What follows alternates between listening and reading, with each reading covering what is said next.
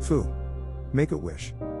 That's what we've all been told as kids and now as adults, we are asked to grant wishes.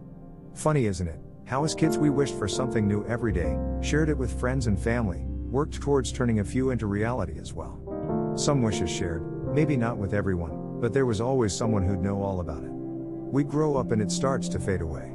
I think it's still there in all of us, but we begin to suppress that feeling, so someone else has to remind us on that one day of the year to sit there, right in front of this piece of delicious, drool worthy cake with a lit candle and a little bit of added pressure to think hard and make a wish. This one comes from deep inside you out of the 1000 things that were hidden in that beautiful mind of yours, and you become a kid all over again just for this one moment, not wanting to share your secret birthday wish with anyone, also hoping that someday it'll come true. That one moment of silence, all eyes on you while yours are shut, mixing and matching through all those wishes just to find the right one for this day, cuss for you, this is a special one. Boom. Gone. Wait for another 365 days again?